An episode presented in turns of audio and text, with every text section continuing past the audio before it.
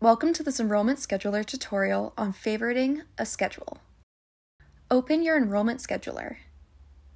Generate a schedule and look through your options.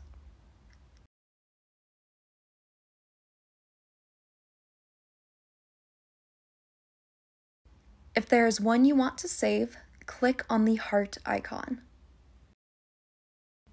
Give your schedule a name and save it. To see your favorites, navigate back to the main page. By the Schedule section, there will now be a Favorites tab. Select the tab to view your favorite schedules.